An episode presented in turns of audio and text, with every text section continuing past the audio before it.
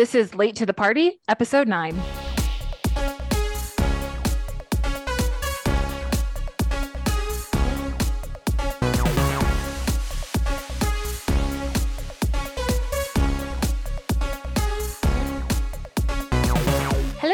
And welcome to Late to the Party, episode nine. This is the Geeks Unleashed monthly book club podcast, in addition to our weekly podcast where we work through what are considered some of the most essential graphic novels of all time.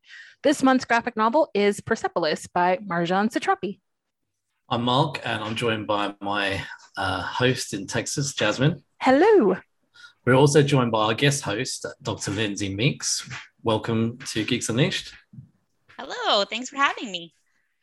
Now, for those of you who don't know, you should know her. She's fantastic, but of course, I'm biased. Um, Dr. Meeks is a tenured professor at the University of Oklahoma, where she is a faculty member of the Department of Communication.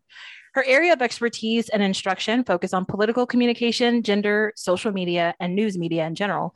Much of Dr. Meeks' published work is centered around gender bias in media coverage around elections, both local and federal. Her most recent work is Expected Sacrifice Women's Socialization Experiences in the Male Dominated totalistic organizations. And it's one of the biggest reasons we asked her to join us for this episode of the book club. Also, um, I have known Lindsay for quite a long time. She is one of my favorite people on the planet. So I'm super excited to show off someone like her. So thank you so much. Well, thank you for that lovely introduction. and yes, I'm also very excited to be here with my longtime friend and also with Mark as well. We've So- obviously only ju- just met virtually about 10 minutes before recording. So, So we're, we're um, just jumping right into it. We're all we're all friends here. Um, okay, so the we we read the complete Persepolis, which in actuality is four volumes of the published works. So the complete Persepolis was written and illustrated by Marjane Satrapi. It was originally published in 2000 and 2004 by L'Association, which is a French publishing house. The books were translated into English in 2003 and published by Pantheon. Uh, Persepolis is a semi autobiographical uh, graphic novel and depicts the childhood and early adult life of the author um, as she comes of age during the Islamic Resolu- Rev- Revolution uh, in Iran. Um, as of 2018, it sold over 2 million copies. Just a bit of a brief timeline so the author and illustrator Marjorie was born in 1969. Uh, the Islamic Revolution started literally 10 years after she was born in 1979. Um, and then the war between Iran and Iraq started in 1980. Early on into the war, at the age of 14, she was sent away during the war. Um, just to note that the war also ended in 1988, which I actually remember. Um, and then the book comes to an end around 1994. And the author actually wrote this when she was in her 30s, towards the end of the late 1990s. I thought it was important to mention that she wrote this book around 30 as if she went sort of back over her life again. Yeah, which I think the closest thing that we've read like this would probably be They Call This Enemy, which was by George Takei, who he was under 10 years old when he was in the Japanese internment camps in the US. And of course, he, he wrote that book well into his 60s or 70s. Um, but still, being able to tell the story again from the point of view of a child. Uh, it's it's it's an interesting and difficult perspective to keep up. Um, Yeah. So this this book was a massive undertaking uh, for the for us to read. It was it was just chock full of so much information. Um, so in our book club series, we do usually spend a lot of time discussing the validity of graphic novels as a medium um, and using graphic novels as a way to tell nonfiction stories. And Satrapi herself has even said that uh, images are a way of writing and that graphic novels are not traditional literature, but that does not mean that they are second rate. So uh, Lindsay, kind of wanted to ask you, as someone who reads for a living, since you are a professor, uh, how do you feel about using this graphic novel medium as a way to tell nonfiction stories? Well, I think for for me, in terms of, I mean, you mentioned that I'm I'm a writer and obviously writing, you know, nonfiction as part of my job. But the other thing too um, that I think of is because I teach media literacy and media effects classes, and so a lot of times thinking about what is, you know, obviously as a professor, I'm going to go into the research and what it tells us as well. Mhm. Um, but there's a lot of research that shows that by having these types of visuals that we we process information a lot quicker um, when it's visually displayed, much faster than we do textual or audio information. Um, we're much better at comprehending stories um, whenever we have some type of visual element with them. And so uh, the, the other thing is that in terms of you know that's obviously the graphic portion of it but then the strength of textual information the novelization of it is that one of the biggest benefits is when it comes to the fact that you read at your own pace and that allows you to process information in the way that you want to at the speed you want to to pause and, and ponder and, and, reflect and think about your own life. And i mentioned that in particular because we know that um, at least from kind of other interviews that Marjane really wanted this book as to be a way to help um, people better understand what it's like to grow up in Iran, to grow up during the Islamic Re- uh, Revolution, and really connect with readers to help humanize, uh, you know, Iranians and Persians. Mm-hmm. And I think when you combine graphic novelization of having that strength of the visuals, the strength of text to help you process information, I think in general, graphic novels are great at doing that. And I think in particular for this book, because of the artistic styling of it, as you said, she's the illustrator, the humor of it, the writing style of it that we'll get into later. I think it does a really good job of creating that more kind of personal connection hmm. um, mm. with people so that they could actually, I think, have that that kind of better vision of what it was like. And, and like we'll talk more about the graphics later, but I think the graphics in particular, given how simplistic they are, actually do a really good job of, of helping to communicate a lot of that connection for her. Yeah, I, I I agree with that. And there was a point in the book where she's having a conversation with her mother, and um, because you had just mentioned, Lindsay, that this book, her her purpose was to sort of humanize Iranians, right? So there there's a point in the book where she's talking to her mother, and her mother says, "It doesn't matter, like it, it, to the effect of it doesn't matter what the outside world thinks of us because they're always going to see us as terrorists." Mm-hmm. Um, and so I think that that is a very valid point because as you're reading you don't you're not looking at it from so at least I wasn't anyway. As I was reading I was not looking at it from the you know biased viewpoint that we get in the media of the Middle East states and that sort of thing.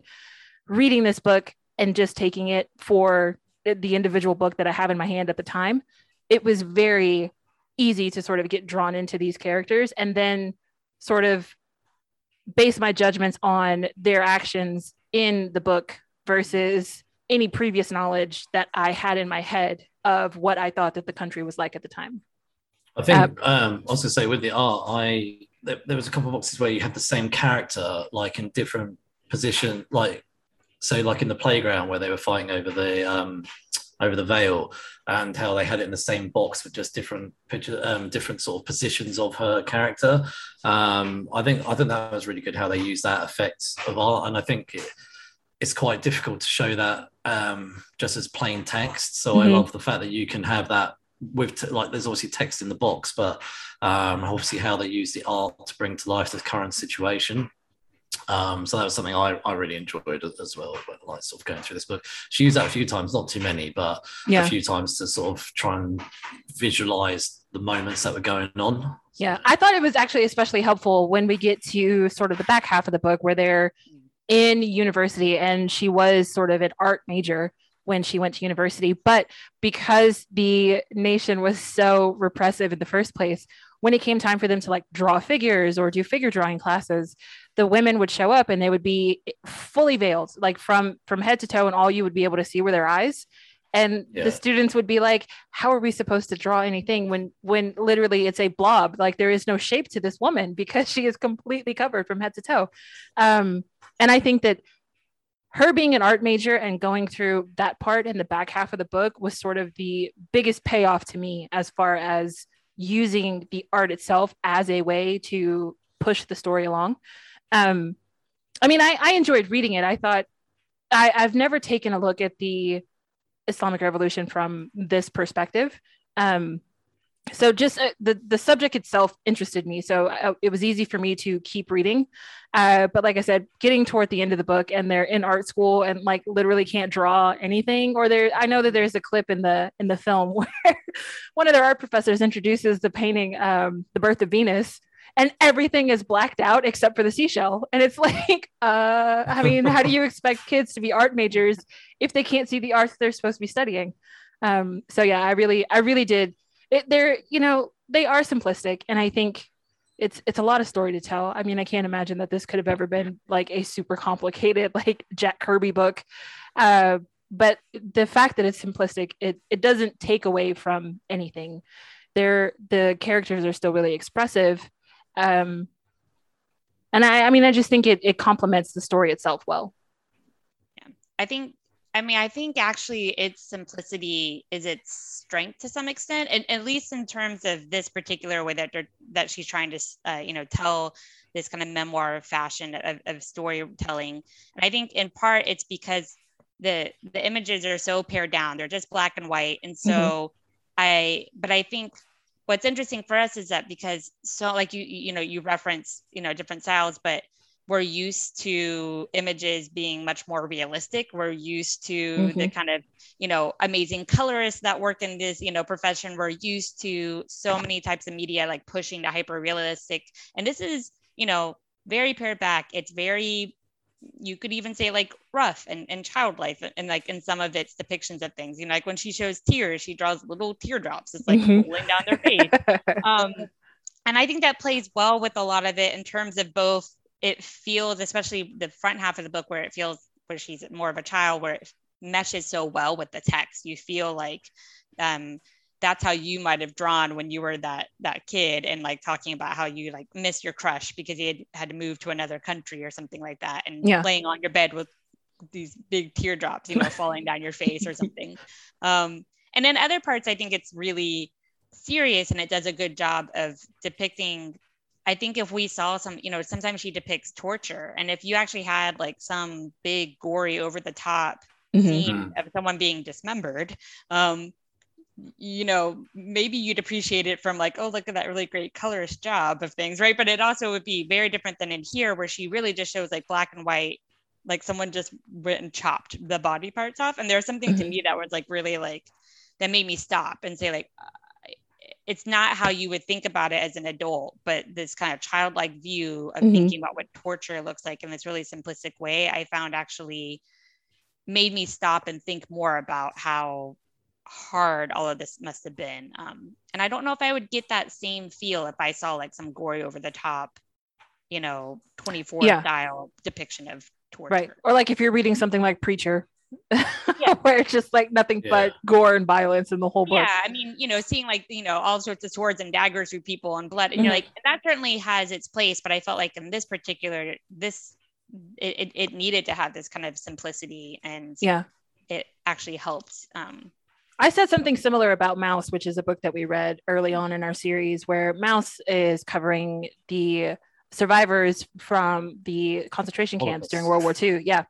And it's but it's drawn with you know instead of people the characters are animals mice, so you, yeah. yeah. you've got mice and cats and uh, rabbits and pigs um so i just it i think this is one of those stories where it doesn't work with different art just like Maus would not have worked with using real people. I mean, yeah. Do you know? I was gonna say I agree with like. So after I finished reading this, I I went for a walk. Just to I was just like sounds like I'm getting really deep here, but I was like, I just went for a walk. I went for a walk, kind of trying to get my mind around the mm-hmm. the subject and the book and everything, rather than writing stuff down. I was instantly like, I just wanted to go for a walk and just think about the book.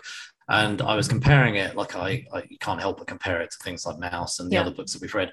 But what I, one of the common themes I was thinking was Maus, March, um, They Call Us Enemy, even V Vendetta, all serious books. They all use black and white. They none of them add color um, and uh, the book I felt this was the closest to in terms of the style was probably Maus. So because of how sort of simplistic um, that mm-hmm. art was. And I think the trouble is, I think sometimes if you do, I mean, I, I do love amazing art, you know, like I'm not going to lie, I love Spider Man and Batman and all that kind of, kind of bright, colorful stuff. Mm-hmm. But could that bright and colorful artwork pull you probably too much away from actually the story this is trying to tell? Um, and it's not like the art in here okay, it is basic and simple in in the right places, but it also does a good job of telling you things. Because if you were to sort of analyze some of this artwork, there's some mm-hmm. some key moments in there where I've noticed this in some of the boxes where a lot of the men, the male figures, are kind of centralized in certain parts where they're speaking, like some of the sort of the more government officials. And so there's obviously a clear choice in the artwork that's being used, even though it might be simple. She she's expressing her story in a clever way, I think, through the artwork, but not detracting from, like you say, amazing colors and, and yeah. visuals. But I, I definitely think this artwork completely suits the story that they're trying to tell.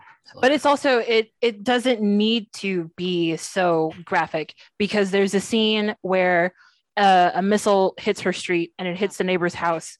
And she had a friend in that house that died in the house. And she describes well actually she can't describe it. It but the the the panels are she sees her best friend or her friend's bracelet and she says but there was something still attached to it so like we didn't we didn't need her to draw that to have the visual right. in our minds of what you know the, just this disembodied hand with a bracelet still on it would look like. But that scene is not any less impactful because we can't physically see it you know? So i think that i think she does use the art to great effect. And a lot of the book doesn't doesn't depict all of the torture and the violence. A lot of it is just their day to day uh, so the art is very, I mean, it's perfectly suited for their day to day stuff. And again, you don't lose anything when they do get to the graphic pieces. I think she knows when the words do the best job of telling the story. Yeah. When the visuals do the best job and when they need to work in tandem. And that the scene in particular that you're talking about, those panels, um, and that page just ends on a black box. And yes. Like, you know, and it's just, you know, it, eh, I think that one did such a great job where, like, yeah, the text does all the work for you. Mm-hmm. And the visuals would have I think taken away from that, right? Because there's something you visualize it yourself instead. Yeah. It's like turquoise bracelet, and you mm-hmm. think, "Ooh, that we know what that something was," and that's almost has more impact and more gravity than if you had actually like drawn it out and showed yeah. Just like in horror movies, if you don't see the monster, it's always scarier because your imagination takes it way, way further than any director or special effects artist could. I mean, I think sometimes um, you can go too far with showing too much. Like, yeah. Um, and and I think that's the thing, though. Sometimes the modern way of storytelling is to show you things you don't need to see. Mm-hmm. Like, mm-hmm. you know, um, I mean, there's there's obviously a place for gore and all that horrible stuff in films I Saw. Um, but like this doesn't always need to be shown. And I think this book does a good job actually of actually there's a lot, there's a scene um, in this book where they talk about someone who's captured and is cut up into different body parts and how they kind of just showed the body in different segments. It's, so basically illustrated. I don't think I would ever have needed to have seen that in detail. So mm-hmm. um, I think sometimes keeping it basic is enough. So yeah, um, I think overall I was happy with the art style. Uh, it took a moment to get into for me, um, but I actually did really enjoy it. Um, let's move on to our next thing. Um, so something that kind of dwelled on me as I came to an end, how how how many themes there are. So I kind of just wanted to put this out to both of you. Like, how well do you think the author handles the many themes that are in this book? So I kind of there are many in here. So like rape, value, murder, religion, war, family, social classes, growing up, gender, torture, education, sexuality, revolution, tradition, repression. It's a book that handles them all across the whole complete the complete book. So mm. obviously at the beginning you see a lot of her as a child, and then you follow her through to the end of the book where you see her growing up. I think it was actually well, well worthwhile reading the complete story, um, although it was hard yeah. to read. But um, what, what did you what did you both think about how the handling of that? Lindsay, uh, I think some of the themes I think she did better at than others. So the theme of of family and and growing up and you know trying to figure out oneself um, especially because as we know in the book that she you know at some point she leaves for europe and then she comes back. And i think and how her connection to her family ebbs and flows over time because of that and also the extended family. I think she does a really good job of of talking about that and, and how there can be really hard moments and how there can be you know parents not saying things because they want to protect their children and mm-hmm. and all those types of things and when she needs comfort she goes to her grandmother so i felt like the the family aspect of things she did a really good job on um, social classes is something where she certainly makes her social class very known um, mm-hmm. yeah. and the, the but she never the thing that kind of stuck with me is that she never really thinks about her own privilege. Um, yeah. And so I know Jasmine, you had some thoughts on this as well. I don't feel like she ever really grappled with the fact that like her social class gave her so much privilege. She recognizes that she had that privilege, but she doesn't recognize what it meant for all the other people who don't have that privilege. Yeah. So yeah. that was a theme where it's like I, I I have a good idea of what it means to be kind of wealthier now in Iran during this time. But I don't have that kind of nice reflective sense of like, okay, but what about everybody else and, and how they right. didn't have those same advantages. I think that was probably class, my sticking point too. I was gonna say on the social class thing, because I I kept having this sort of I guess conversation myself about if it was so hor- like horrendous to live there in terms of everything that we were shown through her storytelling. Um, they make a comment about why don't we leave and go to America? And the father says, "Well, what? I'll be a taxi driver and your mum be um, a maid." Um, and I and obviously that that kind of made me think, well, what's more important? Like you know, they and not, so I've got um, a friend years ago used to live in um, Afghanistan um, during, during war. Like there's been many wars, obviously, but there was, but they were talking to me about how one night, literally, they could just hear explosion after explosion, literally at the end of their road. Um, and as a family, they made a decision to eventually leave, and they were they they did have wealth living over there, and when they left. Afghanistan, they just became like normal people over sort of in England, um, you know, sort of nine to five jobs, which I think was very alien to them. Mm. Um, but they made a, a, personal choice to leave their wealth behind um, for the betterment of their family. Um, so that was something that when I was reading this book about, like I said, the social class thing jumped out at me. Just hearing about what will become a taxi driver, it's like, yeah, but what's more important? You know, the safety of your family, or your mm-hmm. or, or your or your wealth, and obviously they they made a conscious decision there. So, um, but yeah, no, that wasn't like for me yeah, they didn't really show the different social classes. They just kind of highlighted their own and their own their own social class, and I guess highlighted what was more important to them as a family. Yeah, I think it, I had to get to the point in my head where while I was reading, I was separating the the progress of the revolution from the way that they lived through the revolution. Hmm. Um, because it gets to the like at the beginning, they have a maid and the once the, the, her father finds out that the maid has a crush on the boy next door, he goes next door and he's like, "Yo, she's a maid. You still want to hook up with this girl or what?" And I was like, "That is so rude. Like this girl is probably what 17. Like, I mean, come on, don't." Anyway, so there was so many points of privilege while reading it, and the one that irked me above all the other ones is in the back half of the book when she's waiting to meet her boyfriend and she's wearing lipstick and lipstick is not allowed and then she sees the the guardians and she's like oh no they're going to arrest me and so she literally tells the guardians that some guy some innocent dude just sitting on the stairs hey that guy said something really awful and perverted to me and they arrest this man. And then she thinks that that's so funny. And so she goes home and she tells her grandmother and her grandmother is so upset and so offended. And i'm just like i don't even what is going on in your head that you thought that this would be a funny thing? Like that guy could probably be dead. And and yeah. like it, so it was a lot of little things like that throughout the book that really kind of so while i was reading it it's like god this you know the the horrible things that the that the revolution is doing and the insidious repression that is slowly coming back into play like this part is awful but at the same time it's like oh sometimes this family really annoys the crap out of me because like you guys are still having parties like you're still you're still doing illegal things you're still paying off people at traffic stops like there's a lot of stuff that you're doing that 70% of the people in your country have no opportunity to do now on the on the other hand to play devil's advocate it's i think it's also sort of rebellious in and of itself that you have decided that this is what you're still going to do. Like, yeah, the government said that we can't do this, but you know what? We're going to do it anyway. Like, we're still going to listen to music. We're still going to drink alcohol. We're still going to spend time with our friends. We're still going to not wear veils in front of men. Like, so it's, it's, I don't know. It, it was, I, I, felt very schizophrenic kind of reading this book because, mm-hmm. like, I wanted to like shake them sometimes, be like, wake up. Like, what are, what are you really doing? But then on the other hand, I was like, yeah, drink that alcohol and you have that party and you enjoy yourself and you live your life.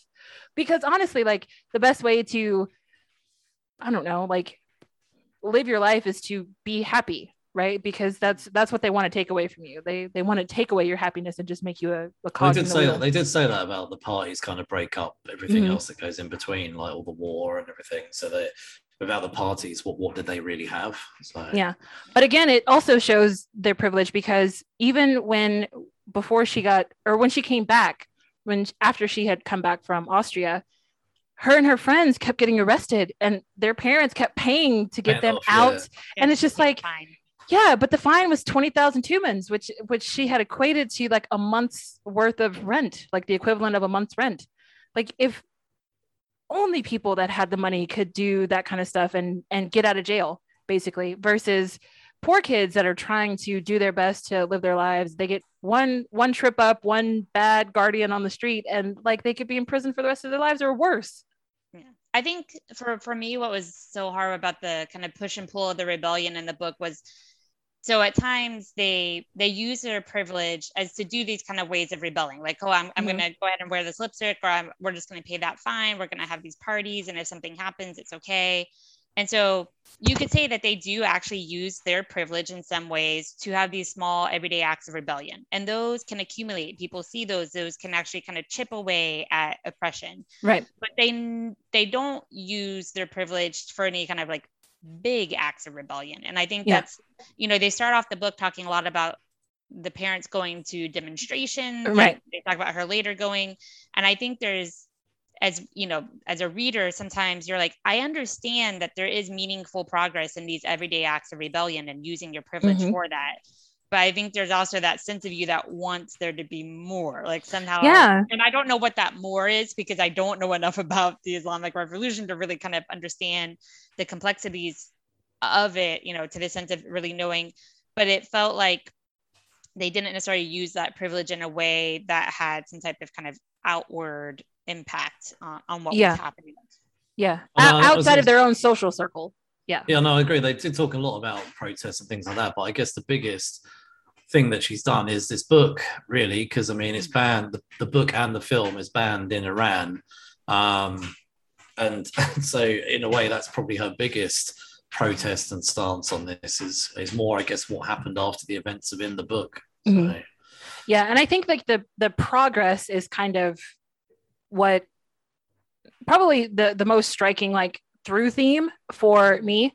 So we get we get the revolution, but it it's again it's almost insidious. Like there's unrest, there's protests, there's demonstrations, and you know then it's like this government gets deposed, and now we've got a new government coming back into place. Then it's it's it's basically a he said she said um, and Lindsay, I know you do a lot of stuff kind of covering coverage, so to speak, uh, like during elections, during how how one party is, you know, reviewed versus how another party is reviewed. And I like the whole time I was reading this book, I just I I knew that I wanted to pick your brain to kind of see the way that it plays out here. Like there was a fire at a movie theater, the Rex Theater, Mhm. which uh, 420 people, I believe, or 440 people were murdered in that theater because whoever set the fire barred the doors so that the people inside the movie theater couldn't get out. Um, it the the thread is like it was the new government that had done that, while the new government was like, no, no, no, no, no, it was the Shah and the old government that did that. Like blame them, it's their fault. And I mean, I know it's it's hard to grasp from what we read in the book, but I, I can't imagine what it would have been like in a time where technology was not as prevalent. Mhm. So how how like, but it just shows how easy it is to spread disinformation when people don't have a way to double check for themselves. And I thought that it was always really interesting that her father, no matter what they said on the news in Iran, her father always was like, "What does the BBC say?" yeah i mean it- yeah, it's I, I a noticed that BBC idea, thing. yeah. I it's that BBC thing. Uh, and I, I imagine that's that- probably the only thing they could get before they got the satellites later in the book. Yeah and i mean and this is you know growing up like like we said you know the book is mostly happening in the 70s so you're not having you know you don't have the internet you don't have the plethora of options. Uh, of course we know that there's countries today that also still don't have outside access to the internet because of control from governments but this idea of you know what we oftentimes call kind of guard dog press, where it's like the press's job is just to help guard and protect and lift up whoever has the most power at that time. Um, and it often comes off as just pure propaganda, you know, to manipulate. Um, this is classic in terms of you can go back to Nazi Germany, and the, the government would hand out free radios um, as a form of entertainment because the country was in the, you know, coming off of a depression. People didn't have money. So it's like, oh, I get free entertainment. Well, then they also, the, of course, like pipe through that free entertainment all their propaganda. Mm-hmm. Um, and that's you know the fact that even her dad could go to the bbc to could have that out you know that access um, and you see this running throughout the book where like education is power information is power mm-hmm. and that's actually why i think it's so interesting at the very end you mentioned her getting access to satellite and all she does is lay on the couch and watch tv all day and her dad's yes. like what are you doing this is not the yeah. daughter i know and this is not remember education information is power and you're like abusing it and that's i mean that's true so much of any media right that it can really liberate you like the bbc having access to non-iranian or persian mm-hmm. you know mm-hmm. coverage can help you understand things but you also can lull yourself into believing that or lull yourself into just watching you know whatever fictional tv shows that she was watching when she finally got satellite tv and um, it's so powerful in terms of the information we have access to and our willingness to even be open to it as well. Yeah. And I think I think her dad is always that kind of carries that through all the way. While her her mom and her grandmother are both very, you know, liberal and open-minded, her dad's the one that's always kind of pushing that. Mm-hmm. Push yourself, think about the information, think, you know, beyond what you're just being exposed to and question it. Yeah. I think that might have been the first time he had actually gotten upset with her and that we had seen in the book when he was like, I left for work 12 hours ago and I get home 12 hours later and you are literally in the exact same spot that I left you in. Like you have done nothing all day. Um, I don't know. In terms of the um, communication and just obviously like the propaganda thing, we've seen it so many times used in, I guess, mm-hmm. you know, from World War II all the way to now. And we were talking about even, um, like the fact I, I, said it a minute ago about this book being banned in Iran, mm-hmm. but even in parts of America, um, we talked about this previously. Um, they called us enemy. Certain schools ban that book um, and keep. So it even happens in in the Western world. Um, mm-hmm. Uh, you know, constantly we're trying to, I guess, bend history, bend the, I guess, bend the truth to fit the narrative whatever government is trying to spin. So even in in the Western world and you know in a, in a Trump and Biden government that you've had in the last few years, you know, still trying to hide parts of the racist backgrounds that, that America have had. So all governments have got that. They, they try and spin to make themselves look good, I guess. Yeah. So, um, but that just um, goes to show how far we have not come. Like the, when the exact same tactics that they were using all those years ago are still effective and being used today.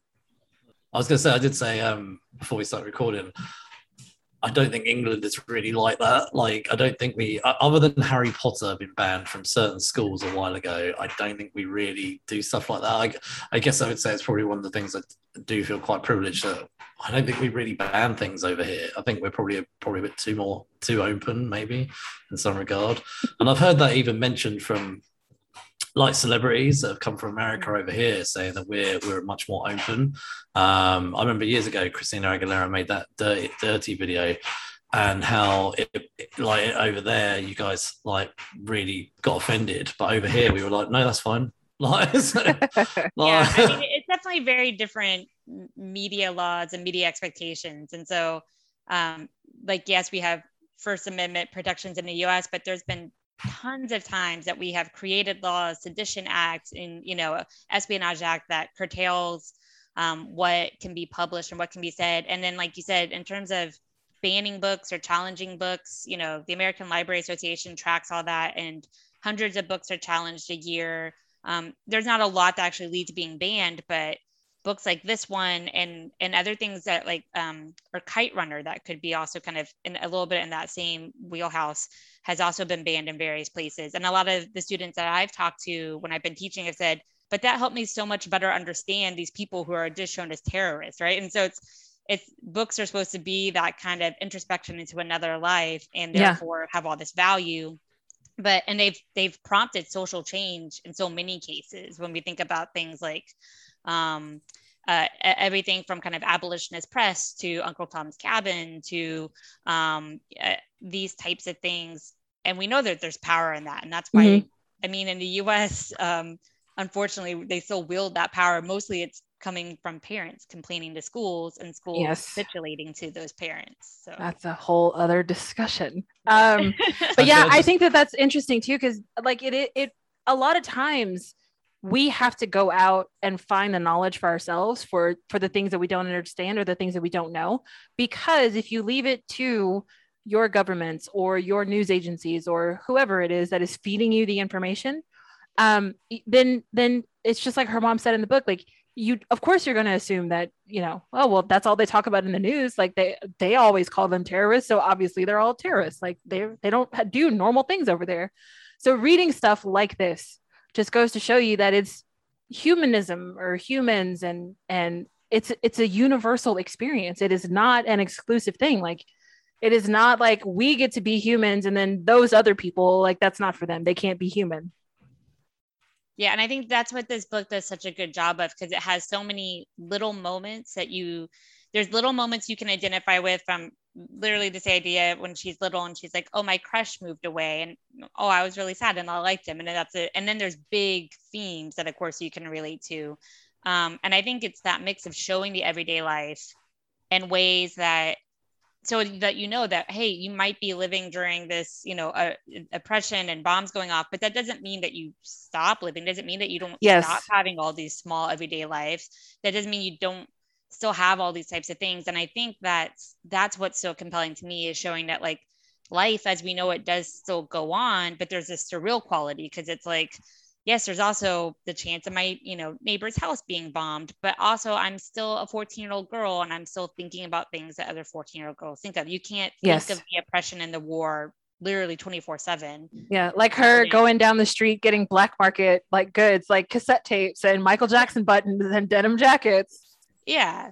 And you need you yeah. yeah. I mean, all of that is like again, these she's using her privilege to have these small acts of rebellion, which is great, but it also humanizes her. It, it humanizes a moment where you're like, no, I didn't ever have a Michael Jackson button, right? But like right. I still like identify with the idea like, oh, you liked him enough that you want to have this moment, you know.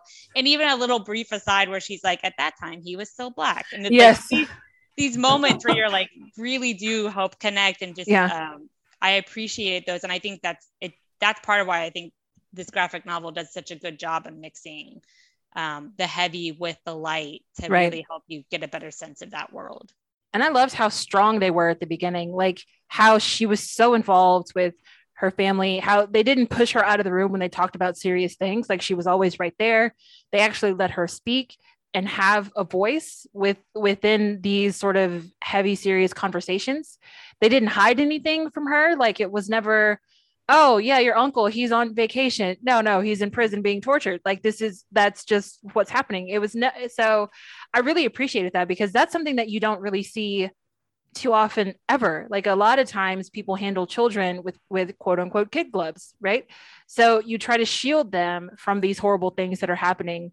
But in this book they don't. And and i think it's just what i don't understand is like is that their privilege that they are so comfortable that they don't feel the need to hide these terrible things from their child or is that just despite their privilege they they wanted to make sure that their child was up to speed and and knew the truth and could handle things on her own?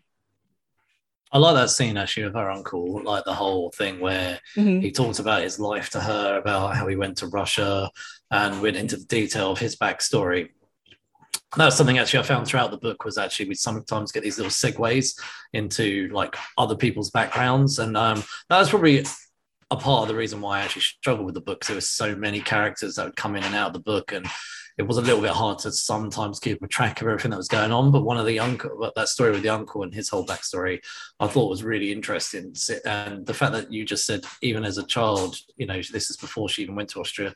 Um, so she obviously could remember this detail, but it was before, you know, was she around 10, I think, when this story, this story got told to her.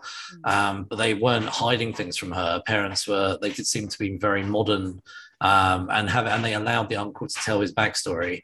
Um, but then I really liked how he when he obviously I didn't like that he went back to prison, but when he was in prison, um, how the one person he wanted to see was her, and it was quite a sweet moment. I thought, like, and um, and it, I, I, it's just obviously difficult to imagine myself. You know, if I was in prison and I knew I was about to be executed, you know, get one person you can come and see. Like, that's a really hard decision to make. Who are you gonna? Obviously, he had no children of his own, so you know, he said, you know, if I was to have a daughter, it would be someone like you. And I, I thought that was a really sweet moment that obviously stayed with her enough to make sure she included in that book. And she's probably never forgotten that, even in, was it now? She must be over 50 now. So I would imagine that's probably still with her now. Uh, I was going to say one of the things you you touched on, so this idea that there's there's so many characters in the book, and they kind of, and I mean people. I, yeah, they are people. Yeah, people yeah, and characters. People, yeah. um, there's so many people that come to and out of the book and it's hard to keep track of them but that's also something that i think really reinforced the theme that i saw this there's a lot of being a lot of people who just get left behind or being left or and it's because they they come in they go off to prison they die they they leave um, to find you know a safer place or they get um, you know they have to go called up for military service and there's just this kind of constant people being left, people going away. And it wasn't because she ever treated the people as if they were disposable, like, oh, I had this roommate and then they're gone. It was, I think that is was like a quiet way of just talking about how hard it is to live in a country that is going to be at war for so much time how also being uh, you know, a Persian who's in Europe also has like sometimes disconnect with because of different cultural differences and not feeling like she was ever, you know, um, Iranian enough to be in Iran, but never Western enough to be in Western, you know, cultures.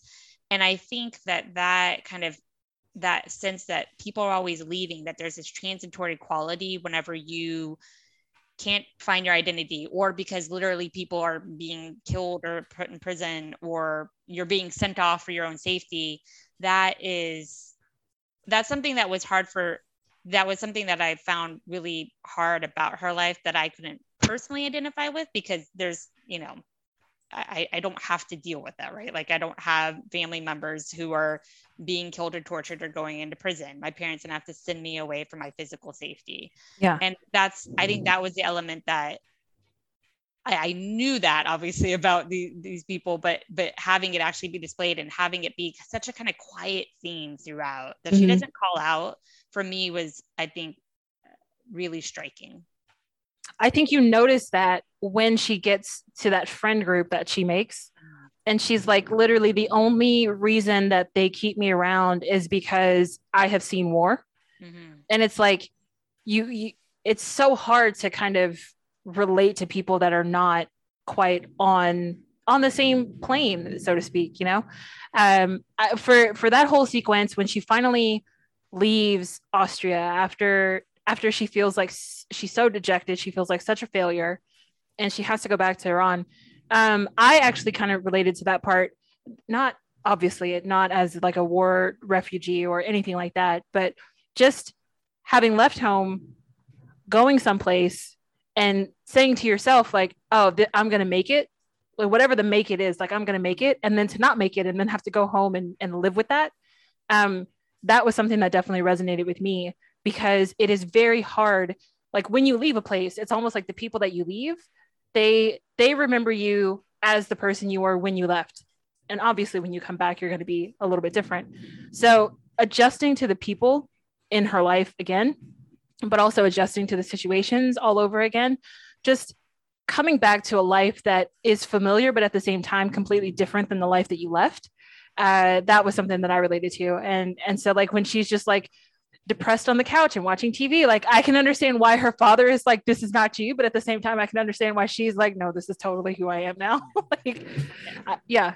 So I, I, that was probably the one part of, of the book that like hit home for me. Um, I think like with, with my dad, he left his country when he was 12 and never looked back, never went back. Um, so I think it's it's a little bit different because he said that his goal was always to get to America by any means necessary. So it took him a while to get here. I think he got here when he was like 18. Um, but still, it's it's sort of that the immigration sort of string that kind of flows throughout the book where it's like you, we're trying to fight the good fight but it doesn't look like we're going to win this fight so some of us some of the people did pick up and leave. They took their families. There was one family that crawled across the border with sheep with like hiding themselves in a herd of sheep. Um, but people there are people that did choose a better life somewhere else even if that better life meant starting over. Mm. whereas her family instead was kind of like okay marji look you go and get the better life but we're going to stay here. Um, and so it was it was good to see that theme sort of come full circle at the end of the book when she after she got married and then she got divorced and she's like you know what? I'm going to france. And they were like yes good. You go to france. You don't belong in this country anymore. You have outgrown this country. Don't come back. Like we love you. We want the best for you but you don't belong here anymore. Your path forward is not here. Um, and i think that it definitely takes a strong group of people to to realize that like we're set in our ways. We're not leaving. Yes things are terrible and and yes we do what we can to fight against that but we're not going to pick up and start over somewhere else. But you have an opportunity to do that so you should take it. Yeah i mean her dad says if you stay here you will wither right? Yes.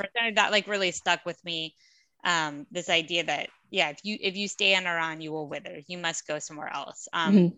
and telling that you know to his daughter who's in his 20s and not knowing yes they have privilege and that that has uh, certainly affords some means in terms of her family traveled frequently but you mm-hmm. never know again what the future will hold and and when those borders might become more difficult to cross. And so right. and this isn't just go for you know until you're 18 and then come back or something like that. This is go you're now in your mid 20s and who knows when we might see you or reconnect and yeah. um in that way.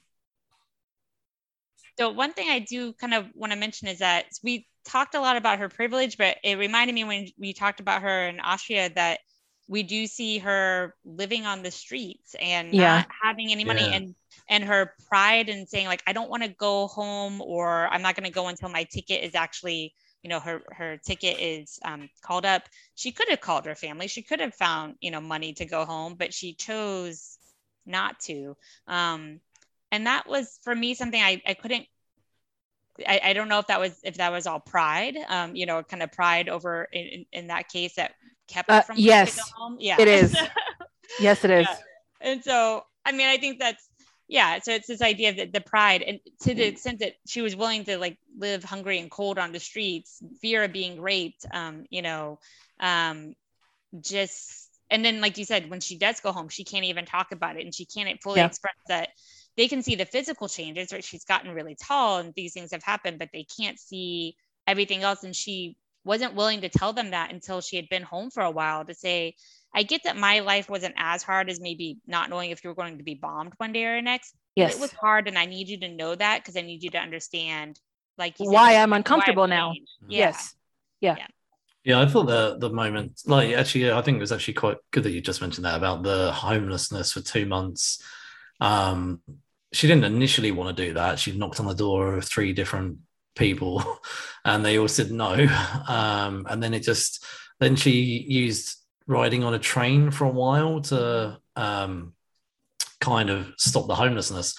I didn't really get why, if she, because she said she went through her savings, I didn't really get why she didn't sort of get a job in all honesty, like, and why she didn't use some of the savings to maybe get a room somewhere. I didn't really understand that rather than why the choice was to be on a train and then become homeless. So I didn't, I, I kind of wish. I think she just had a mental break. I, I think it was just sort of the weight of her decisions finally kind of all clicked into place and then she snapped and once yeah. she hit that wall rational thought just kind of went out the window and she just wallowed and because it didn't seem she very didn't rational act, yeah yeah no because she didn't act then that that's why she was home like she didn't have to be like she had that fight yeah. with her landlady but she could have gone back and apologized and i'm sure the yeah. landlady would have let her come back um but but she she didn't do any of that she was hurt with the boyfriend cheating on her she was hurt with the landlord accusing her of being a thief. Um, and again, I think that a lot of those things do go back to pride. Plus, she had said that, you know, it was the first time that she had fallen in love and she didn't even realize it, but she was spending all of her money on the boyfriend and then come to find out like he's cheating on her and now she has no money left. And um, it's it's a tough pill to swallow because that's not something that you want to explain to someone else. Like Hmm. it's it's hard enough that i'm in this situation but like it's going to be worse if i have to explain the situation to you and then after i explain it ask you to help me. And even i mean you know this is such a common thing with immigrant families and the the child feeling like they really have to surpass all expectations because so much went into helping them get to where they are. And even though her family was very privileged and it didn't seem like it was beyond their means for them to send her to Austria to, to you know when she gets expelled from one school to go to another school none of Yes. this seemed to be beyond her means but nonetheless i think she still carries that weight of you know Mhm. she's the only child of these very um you know uh, these people who have really made a life for themselves to push themselves and there's expectations that she would do the same and so that i think that you know obviously contributed to that mental break where she just walks out of the landlady's you know yeah uh, that that apartment and just leaves and doesn't find other means of, of way of supporting herself in that case and because she just mentally i don't think could even get to that place um and Yeah. that pride of that feeding into it as well You Well, do there see is later on in the book that she has a mental break. Is that sorry? Is that what you were going to say?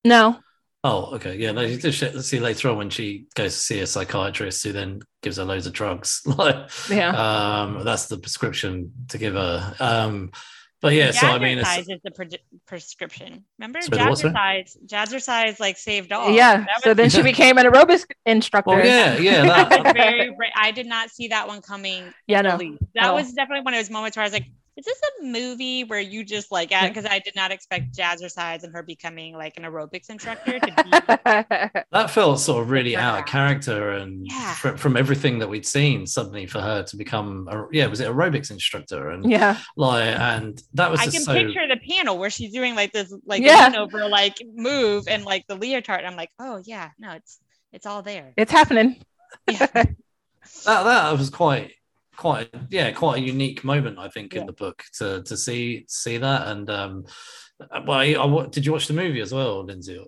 I have not seen the movie, so yeah no, I, don't- watched I watched the whole of the movie as well and even when they showed that in the movie I was like it's just so weird like like it's just I mean it's brilliant obviously if that's like what how she sort of took her life forward Mhm. but it was just so it was just su- such a curveball to Yeah. to suddenly you know we've seen you know i guess the the repression and you know the revolution and and her wanting to live this different life. There was a lot of talk of this different life. And all of a sudden when it does happen i was like wow. It's like okay. To, you know i mean to be honest good for her though really Yeah. like so i quite liked it though. The, it was quite a unique thing to try and do. Yeah.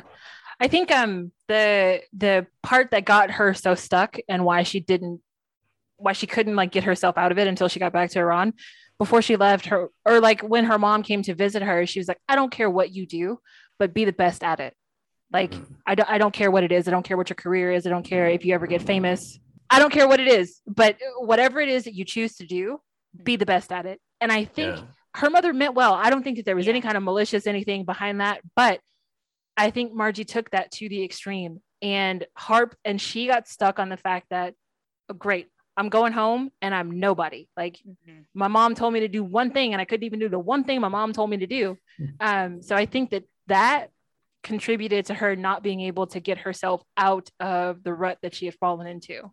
Mhm. Yeah, I mean, I think a lot of us can relate to this idea that you know, a, a parent may be wanting to say something, you know, that is meant to be supportive, but not realizing that it also puts this pressure on you. Right. Um, and we all, and if you had a life before, like she did, where she had means and she had privilege and she went to the best schools, and you just kind of, I think, a lot for her, then kind of assume that everything that follows thereafter means that I'm going to do successful things too. Um, Mhm. you know, I graduated college with a, you know a good degree and and and had like won these awards. And everyone's like what are you doing next? And i'm like um i have an unpaid internship this summer and i don't know what happens next. And that's Yeah. where i found myself doing a lot of random part-time gig work um and until i finally got like a real full-time job. But I certainly felt like ashamed and like, and it hurt my pride to be like, I thought I was supposed to be somebody when I graduated and get a job. And this is all pre recession. So we still could have this dream um, back in 2004. um, and so, but I, and there was certainly a lot of, you know, a, a lot of, I, my my pride was certainly hurt during that time period where it was like, you want me to make photocopies for like your sales kickoff and just hide in the copier room for a month? Great, you're paying me, so I guess I'll do that. It doesn't Yeah. require any type of diploma, but that's fine. I need to pay rent. And Hey, I got my first Yeah. minimum wage job with a college degree. Even when I was 16 in high school, I was making better than minimum wage. So yeah, I know all about that. Like, Yeah. God, so- this is not the track that I had my life on. not at all. and and I didn't even go to like another country or like you know have have the same level of kind of you know push that maybe that her parents had given her. But yeah, so it it is it is a moment where you see her kind of reckoning with with the privilege she has, I guess you could say, um, and realizing that she even with all of that she you can still fail you can still feel like you're a failure at Yeah. least So, why do you think that this book winds up on so many must-read lists? Like, what what about this book is so potent, or so I guess would be the word I'm looking for? probably the subject matter um, is unique. Like obviously the the storytelling through graphic novel, um, yeah, rather than just it being text, but there's not many books that I'm aware of in the graphic novel world of this subject, um, and. I think because of if we, we've highlighted a few earlier, like Maus and um, March, and um, they call us enemy, but they're quite unique. They, they, I'm sure there's many textbooks that tell similar stories, but there's not many graphic novels that tell that story. Mhm. Um, so this is the only book I'm aware of that tells uh, a story based in Iran during this period of time.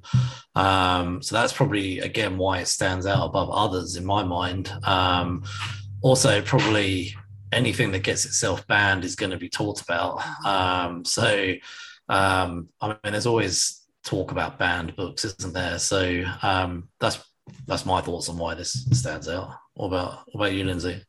Yeah, I think I think format has a huge role to play here. If this was just a text written memoir about her life, Mhm. it would not have gotten any of the kind of reception. I, I think I would not get the same level of reception as it does as a graphic novel. Um, and I think that's in part because as a graphic novel, that means it can now appeal to younger audiences, which also then opens it up to be banned or challenged. But that also opens it up in terms of who's reading it and who can be affected by it Mhm. and um and and i think also what's important to keep in mind here too in terms of thinking about the graphic novel as memoir is a pretty small niche of the you know like of, of things. And i think we as a society are just kind of coming around to this idea that graphic novels can be a channel for nonfiction storytelling and a place where you can have serious topics. Um, and and realizing that because where other cultures you know in japan when it comes to things like manga like you have manga versions of all sorts of things from Mhm. self-help books to how-to books to it's it spans the kind of plethora whereas here the us thinks oh graphic novel they think that's some type Batman. of- yeah it's batman it's some type of kids thing like Mhm. not obviously all Americans, right? Um, but like that is the general perception of it. And so I think it really is this format and the content coming together here that, that it is so serious that it that there's so few really easily accessible books that are going to take you into something like the life of an Iranian girl growing up, the Islamic Revolution. Um, that's such a, a small place that most people are going to even find themselves in and this is this does this in a way that is a very kind of ease of entry like i can come into this and it's not this giant tome Mhm. it's something that's very easy for me to to read and appeal to a lot of audiences Yeah, I think with with the non nonfiction graphic novels, it I always and it's an inadvertent thing, but like I always compare all of these books to stuff like The Diary of Anne Frank. Mm. How is it that The Diary of Anne Frank, which is about a girl in the Holocaust that's living in a base uh, an attic, how is it that this book has been on required reading lists in the US for since the war, since World War II. Like that book has been so ingrained in American society, yet we can't tell the story of a nine year old kid at a Japanese internment camp. We can't tell the story of a 13 year old kid marching across a bridge for civil rights. We can't tell the story of this 14 year old girl during the Islamic Revolution. Like, why do we get to tell Anne Frank's story, but we don't get to tell any of these other stories about significantly um, sort of impactful historical events? Like what who who gets to yeah. decide that? Uh, I mean, I think a lot of that honestly has to do with like American ethnocentrism. This idea that so we were the good guys in World War II. We were the ones that helped, you know, would have helped Anne Frank in those cases. But when it comes to things like internment camps in the US, well, the US, we were the bad guys in that. Mm-hmm. When it comes to things like talking about um, this book in particular, so the US certainly contributed in its own way to problematic things in the Middle East. And we, we're talking about this right now with obviously what's happening with Afghanistan. US mm-hmm. certainly contributed to lots of things. Um, I'm not a foreign policy scholar, but I think we can all agree that the US has had a hand to play with things happening in the Middle East and it not yes. um, working out well. Um, and so I think in some ways, I think honestly, it's because we we paint a lot of these characters as terrorists or the bad guy with like the Japanese internment camps and uh, and oftentimes not willing to reconcile the US and Americans role to play in that. And mm-hmm. so it's easy with Anne Frank. One, it's more distant in terms of our memory. Two, we were the good guys. Um, and we never painted someone like Anne Frank or Jewish people as being terrorists. Um, mm-hmm. yeah. That um, that makes a lot of sense. Put it that way no society wants to paint themselves as the bad guy, do they? so. I mean, I'll I'll say it again, and I I probably end up saying this every time we read a nonfiction, but but like I would not have read this if it had not been a graphic novel. Mm-hmm. There, regardless of how interested I might have been in the topic, uh, it's I would never have put, picked up a book on the Islamic Revolution. So getting to read it from a ten year old girl's perspective, no matter how privileged she was, um, it was really sort of an eye-opening experience. And it's not that the experience itself is universal but a lot of the a lot of the things are still similar. Like the way that these things end up playing out it, it's always slow right? It's it's slow enough that people aren't sort of oh what this yesterday it was fine and now today it's not fine. So i always find that part fascinating. It's just that it's a it's sort of like a slow climb into like five years you're looking back and you're like how did i get here? Like how did we get from five years ago to right now? Um, so I, I definitely appreciate these kinds of things and I, I appreciate reading these kinds of books even though they are they are hard. But again i mean now i've got a whole new perspective that i didn't have before i read this book. So yeah, yeah. and i think the experiences are different but the emotions that undergird them are mm-hmm. what connect you to the book right? Like no i can't understand what it's like to have these levels of torture uncertainty like of, of, someone being bombed but i can relate to the emotions of loss of grief of, of pride being hurt um, and i think that's so cheesy right like that's the universal dynamic here right but that's yeah. why you can yeah. still identify and understand and this can still be a book you can connect with even if like my life looks vastly different than her own yeah i was gonna say um we should probably look to bring this to an end and yeah. um thank you for your time but i was gonna say as we bring it to an end just any summary from sort of around the virtual room in terms of our what we thought about reading the book just sort of just to close off? Um lindsay just a summary from yourself on just whether you were it sounds sad to say but sort of pleased you've read it but obviously it's a difficult subject matter but yeah. Yeah i think i think it's a difficult subject matter but i would still I'm I'm glad that I read it. I'm glad that I got this perspective. I'm glad that it was told in a humoristic ways to help me process how heavy some things are. If it was just straight heavy, just a straight memoir, I don't I I probably I would be like, oh yeah, I have deep thoughts, but I, I wouldn't have necessarily enjoyed the experience, so to speak. And so I think this is a really good way of helping you understand really complex things with that emotion running through it and help you better understand what was happening at a time period. And uh, and ultimately like I, I put air quotes around enjoyed right? Because i don't enjoy yeah i know, I know. yeah. But i this like jasmine said i think this is a really compelling way of of helping to give you some type of um, look into someone's life at this time period and in a way that i wouldn't have picked up and read if it was just a memoir. What you jasmine? Um it it gave me a new perspective. So, like I said, I, I like to kind of, I, I like to I don't want to say have an ear to the ground, but I, I like to kind of know what the state of the world is. So to be able to go back to a thing that happened before I was old enough to comprehend anything, the first war, quote, which sounds ridiculous to say out loud now that I think about it, but the first war that I remember is Desert Storm. And Desert Storm was 89, I think, was when we when when uh, the Saudis invaded Kuwait.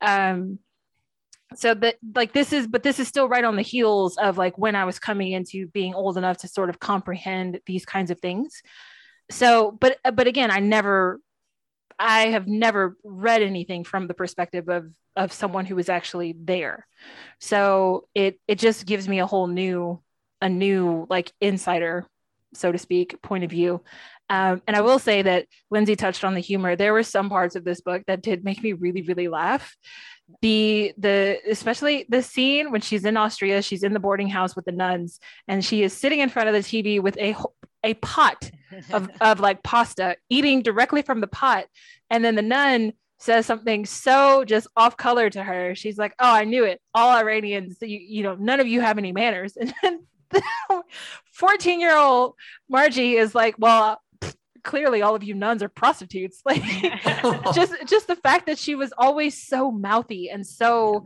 out there and she was unapologetic in in what she said out loud and what she believed and the way that she behaved whether i always agreed with that or not i i loved getting to read a strong young woman growing up. Through this kind of oppressive regime um, without her losing her resolve. Mm. So i really that's that's pretty much what i enjoyed the most about this experience was like she it, it's almost like she didn't lose anything right? So she's this 10 year old like revolutionary child and we get to the end of the book and yeah she's had some ups and downs but at 24 she finally is like free enough to start living her own life. So i mean that's a win-win to me. I think for me there's a lot to be said from how and where you read a book mm-hmm. um, because the last seven days I've been away with my kids and my wife, and I tried to read this book, and it was just I didn't expect to. I thought I'd be able to read it in the evenings or when I got time downtime, um, but obviously when you're on holiday, um, or vacation. Um, uh, not exactly beach reading. like, yeah, it's not. And I initially was, I don't like this book um, because it was a book that needed my full attention. Mm. So I came back three days ago and then I was like, okay, I'm going three days to read this book my mindset was not on holiday anymore and it was a case of i could go and actually have longer time. You know i wasn't having to go to the swimming pool or the beach or whatever. Um, so i think it was definitely a lot to be said for actually putting time into something like this. It wasn't um, an easy read and it's a book well worth reading but what i'm trying to say is it's well worth giving it your full time and attention which i mm-hmm. didn't anticipate that it would be as difficult to read as it has been. Um, and I think giving it the time and attention that this book and the um, subject matter deserves, to be honest, you know, like I talked about the amount of themes that this covers and mm-hmm. um, the story that it covers in terms of her life and, and, you know, what went on around. And one of the reasons, again, I want to highlight this is I was born in 81. And I remember my dad coming home in 88 and telling, and I was only seven, and mentioning that this war had finished between Iran and Iraq. I don't remember much more than that. Um, but you know, when I look at my life, my life living in England and going to school and playing with He-Man toys and the privilege, I guess, that I had, you know, compared to yes, okay, we've talked about her privilege, but she still lived in a war-torn country, um, and there's not many people that I've met in my life that have come from those backgrounds. So I appreciate reading this book and and seeing what that life was like, and in a way, realizing how lucky we are really. So mm-hmm. it's a book definitely well worth reading. And um and again i probably wouldn't like jasmine have read this unless it was in a graphic novel format. So i think adapting something of importance as this to this format opens it up to an audience. I know me and jasmine are adults but kids as well would probably appreciate this format too. So i definitely don't think anyone below 14 should read this but um it's it's, it's a book well worth younger people looking at. So yeah, but I, am glad I picked it up. I don't know if I'd use the word like you say enjoy, but I think I've enjoyed the format of it. So mm-hmm. yeah. Um, but anyway, um, just as we come to an end, uh, Lindsay, where c- can people find you online anywhere if they want to tweet you or anything like that? Yeah, so I'm on Twitter. I'm at L underscore Meeks. So that's M E E K S. Um, and I'm uh, happy to um, have some new followers. And if they want to talk about the book or talk about any of my super fun research that I do, um, I'd love that. Do you have anything coming up at all, like that you want to talk about, or? Um, in terms of research that's coming out, or Yeah, yeah. Anything, Oh. research books, anything you want Um, to shout about, any events you're doing, whether they're online or face to face. um no everything is kind of in um, um weird academic uh purgatory at the moment in terms of kind of covid stuff but um uh but yeah i'm just working on some interesting right now uh, honestly i'm working on projects everything from marvel fandom and and what it means to uh fan shame to i'm working on a project where we're looking at news coverage of kamala harris so my research Wow. really kind of spans a lot please, of please hit us up when you are done with your Marvel research. Please. Yeah. so what's our It's next book club? All right. So our next late to the party book club read is uh, we're going to be taking a look at the aftermath of a fictional plague that wiped out every living male on Earth. Yes, we are going to be reading the first two volumes of Y the Last Man by Brian K. Vaughan from Vertigo. You can follow us everywhere, Geeks and Niches on Instagram, Facebook, and Twitter. And you can get this podcast wherever you get your podcasts Google, Podbean, Apple, Spotify. We are everywhere. So please give us a five star review and tell your geeky friends. Thank you very much for listening. Bye. bye Bye.